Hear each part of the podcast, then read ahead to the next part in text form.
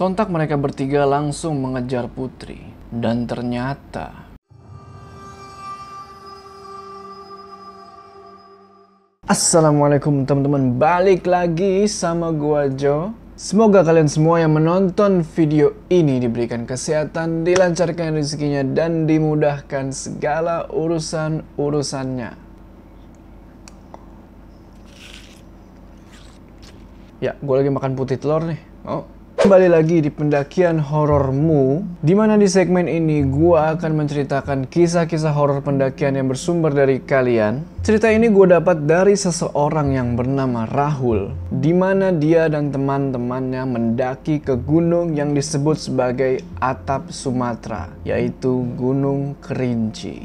Di tengah-tengah pendakian, mereka bertemu dengan suatu persimpangan. Jalur mana yang akan mereka pilih? Tonton videonya sampai habis. Sebelum kita mulai, seperti biasa, jangan lupa kalian like video ini dan bagi yang belum subscribe, subscribe channel ini sekarang supaya kalian gak ketinggalan kisah horor pendaki lainnya. Dan bagi yang ingin cerita horor pendakiannya, gue bikinin video kayak gini, kirim cerita kalian ke email di bawah ini.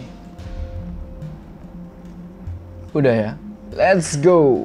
Pada awal tahun 2018, Rahul dan rombongan sekitar 20 orang berencana mendaki ke Gunung Kerinci, yang di mana menurut warga sekitar, Gunung Kerinci memiliki beberapa kisah yang menyeramkan. Sebelum berangkat, temannya si Rahul yang bernama Ardi sudah merasa kalau hari itu bukanlah hari yang tepat untuk mendaki. Tapi si Ardi berusaha menutup-nutupinya supaya teman-teman yang lain bisa tetap menikmati keindahan Gunung Kerinci. Dimulailah perjalanan pada pagi hari sekitar jam 3 subuh. Ketika sampai di pintu masuk menuju ke tempat perkumpulan sekitar jam 8.45, di situ temannya si Rahul yang bernama Bagas mengalami kejadian yang cukup aneh. Di mana dia di situ seperti orang yang kebingungan. Dia seperti berbicara sendiri. Sontak hal itu membuat mereka semua menjadi parno. Tidak lama kemudian, hal serupa juga terjadi kepada kapten tim mereka yang bernama Tio. Tio di situ seperti orang yang kebingungan Ditambah lagi, dia tertawa sendiri seperti ada orang yang sedang berbicara kepadanya. Sontak semua orang yang ada di situ sudah mulai curiga. Apa yang sebenarnya terjadi? Bapak yang menjaga di sana sempat berpesan, bagi orang yang pertama kali mendaki ke Gunung Kerinci, tidak boleh memakai baju yang berwarna merah atau biru. Setelah semua kembali normal, mereka pun sampai di pos 1 dan para panitia memberikan arahan kepada mereka. Arahan tersebut adalah satu, Jangan sombong 2. Dilarang kencing sembarangan 3. Bagi wanita yang haid dilarang mendaki 4. Dilarang berbicara kasar 5. Dilarang berpacaran 6. Dilarang meludahi jalan setelah arahan selesai disampaikan, Rahul dan teman-temannya mulai membagi tim menjadi lima tim di mana si Rahul sendiri bergabung ke tim 5 yang berangkatnya itu sore. Nah, di tim itu beranggotakan satu Rahul, dua Putri, tiga Tio. Tio di sini bertugas sebagai kapten, empat Niko, dan terakhir lima Dewi. Setelah menunggu beberapa jam, tibalah giliran tim mereka yang berangkat ke pos 2 sekitar jam 5.20 sore. Awal perjalanan, Keadaan masih biasa saja. Namun sampai di pertengahan jalan, hawa yang semula panas berubah menjadi dingin setelah melewati pohon besar. Lalu Putri pun bertanya kepada Tio, Bang, apa benar ini jalannya? Kok hawanya jadi dingin ya? Yang awalnya panas, sekarang kok jadi dingin? Tio bilang, itu udah biasa Put, dulu juga seperti ini. Sebenarnya Tio juga merasa aneh terhadap cuaca yang tiba-tiba berubah dari panas ke dingin itu. Tapi Tio tetap coba untuk menutupi apa yang sebenarnya terjadi. Lalu mereka pun melanjutkan perjalanan dan mereka sampai di pos 2 sekitar jam 7 malam. Mereka pun istirahat sebentar sambil bercerita. Si Rahul sebenarnya tahu apa yang terjadi ketika mereka sampai di pohon besar itu, tapi dia tetap memilih untuk diam di situ. Setelah dirasa cukup beristirahat, mereka pun melanjutkan perjalanan ke pos 3 sekitar jam 7.35 malam. Awal perjalanan, keadaan masih biasa-biasa saja, sama seperti ketika di pos 1. Tapi anehnya, tidak ada suara apa pun di sana. Mereka pun tetap positive thinking, terus mereka berjalan.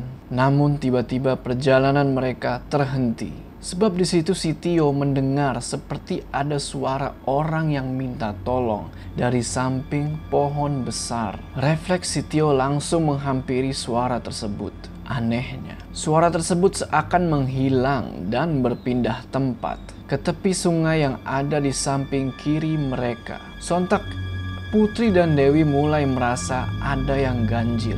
Rahul mencoba untuk tetap berpikir positif. Mungkin itu suara burung atau monyet menurut warga sekitar Gunung Kerinci. Sekitar tahun 1945, waktu gempa bumi melanda daerah Kerinci, di tempat Rahul dan rombongan yang berada saat itu adalah tempat pemukiman warga di masa lalu. Namun pemukiman atau desa itu hancur akibat gempa bumi dan sekarang membentuk jalan kecil menuju ke puncak gunung. Setelah Rahul, Niko, dan Tio menenangkan Putri dan Dewi, mereka melanjutkan perjalanan. Keanehan itu pun seakan semakin menjadi.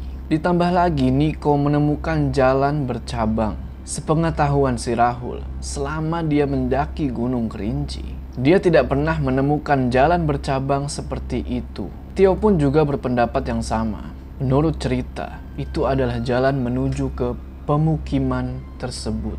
Mereka pun melihat peta dan jelas sekali di peta tersebut tidak ada jalan bercabang seperti itu. Mereka pun berjalan menuju ke jalan bercabang tersebut. Putri melihat ada seorang perempuan dari arah depan dia berdiri dan perempuan itu melambaikan tangannya. Putri bilang, coba lihat depan kita, ada yang melambaikan tangan ke arah kita. Mereka semua pada nanya kan, mana tuh, mana, mana, mana. Putri bilang, itu dia di depan, kasihan dia sendirian. Putri pun langsung menuju ke arah perempuan tersebut. Dan semakin Putri menghampiri perempuan itu, Putri terlihat semakin jauh. Sontak mereka bertiga langsung mengejar Putri. Dan ternyata mereka tiba-tiba berada di suatu pedesaan yang damai, tentram, dan indah. Tapi penduduk di sana itu mukanya pucat semua dan tubuh mereka itu dingin.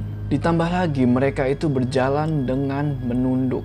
Ternyata mereka sudah ada di alam lain.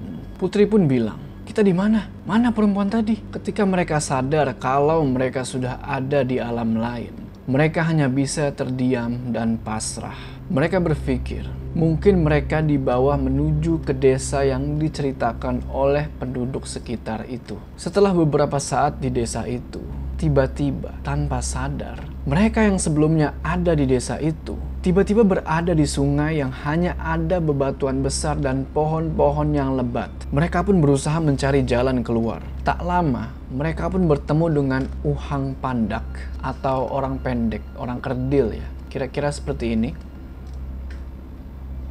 Jadi di Kerinci itu ada orang-orang kerdil seperti itu ya. Nah, orang kerdil itu bertanya, kalian ngapain udah berdiri di situ lima hari kayak patung? Saya sudah melihat kalian dari lima hari yang lalu. Kalian dibawa ke mana? Spontan Tio mengecek HP-nya untuk melihat tanggal. Semua pun jadi bingung. Mengalami kejadian itu, mereka hanya bisa berdoa dan pasrah. Lalu orang kerdil itu bertanya lagi, Kalian di sini gak sadar ya kalau teman-teman kalian itu nyariin kalian. Bahkan ada yang turun ke sini tapi tidak melihat kalian. Kalian pasti dibawa ke desa itu. Biar saya antar kalian ke portal penunjuk jalan. Rahul sangat tidak menyangka akan mengalami kejadian seperti itu. Seumur-umur hidup dia, dia sudah enam kali mendaki ke Gunung Kerinci. Tapi dia tidak pernah mengalami kejadian separah itu.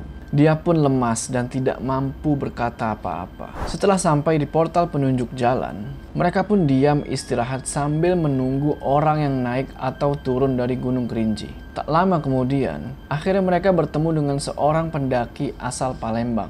Salah satu dari mereka pun bertanya, Maaf sebelumnya mas, mas mau turun ya? Pendaki itu bilang, iya mas, tunggu-tunggu. Kayaknya saya pernah lihat wajah kalian berlima deh. Tapi di mana ya? Rahul bilang, maksudnya mas? Pendaki itu bilang, gini mas, beberapa hari yang lalu ada beberapa pendaki yang hilang. Sudah lima hari belum ditemukan. Jangan-jangan kalian yang sedang dicari oleh warga sekitar. Rahul bilang, Iya mas, kami pun gak sadar kalau sudah lima hari ada di sini. Rasanya kami baru kemarin sore berangkat menuju ke gunung ini. Pendaki itu lalu bilang, Oke mas, tunggu sebentar. Saya akan telepon tim SAR untuk menuju ke sini. Agak lama mereka menunggu. Akhirnya tim SAR dan teman-temannya si Rahul pun datang melihat keadaan mereka yang sudah lemah dan pucat. Setelah kejadian itu, Rahul memutuskan untuk tidak lagi ikut ke acara pendakian gunung mana pun. Oke teman-teman, gimana tuh tadi ceritanya? Menurut gue cerita ini tuh ngeri banget ya. Secara lu bayangin aja, lu lu mendaki gunung terus pindah ke alam lain. Nah di alam lain itu lu merasa hanya sebentar, tapi kenyataannya tuh lu udah lima hari hilang. Gue gak bisa bayangin sih. Oh iya, bagi yang mau cerita horor pendakian yang gue bikinin video kayak gini, kirimin cerita kalian ke email di bawah ini. Jangan lupa like video ini dan bagi yang belum subscribe, subscribe ke channel ini sekarang supaya kalian gak ketinggalan cerita horor pendakian lainnya. Gua Joe, sampai ketemu di cerita selanjutnya.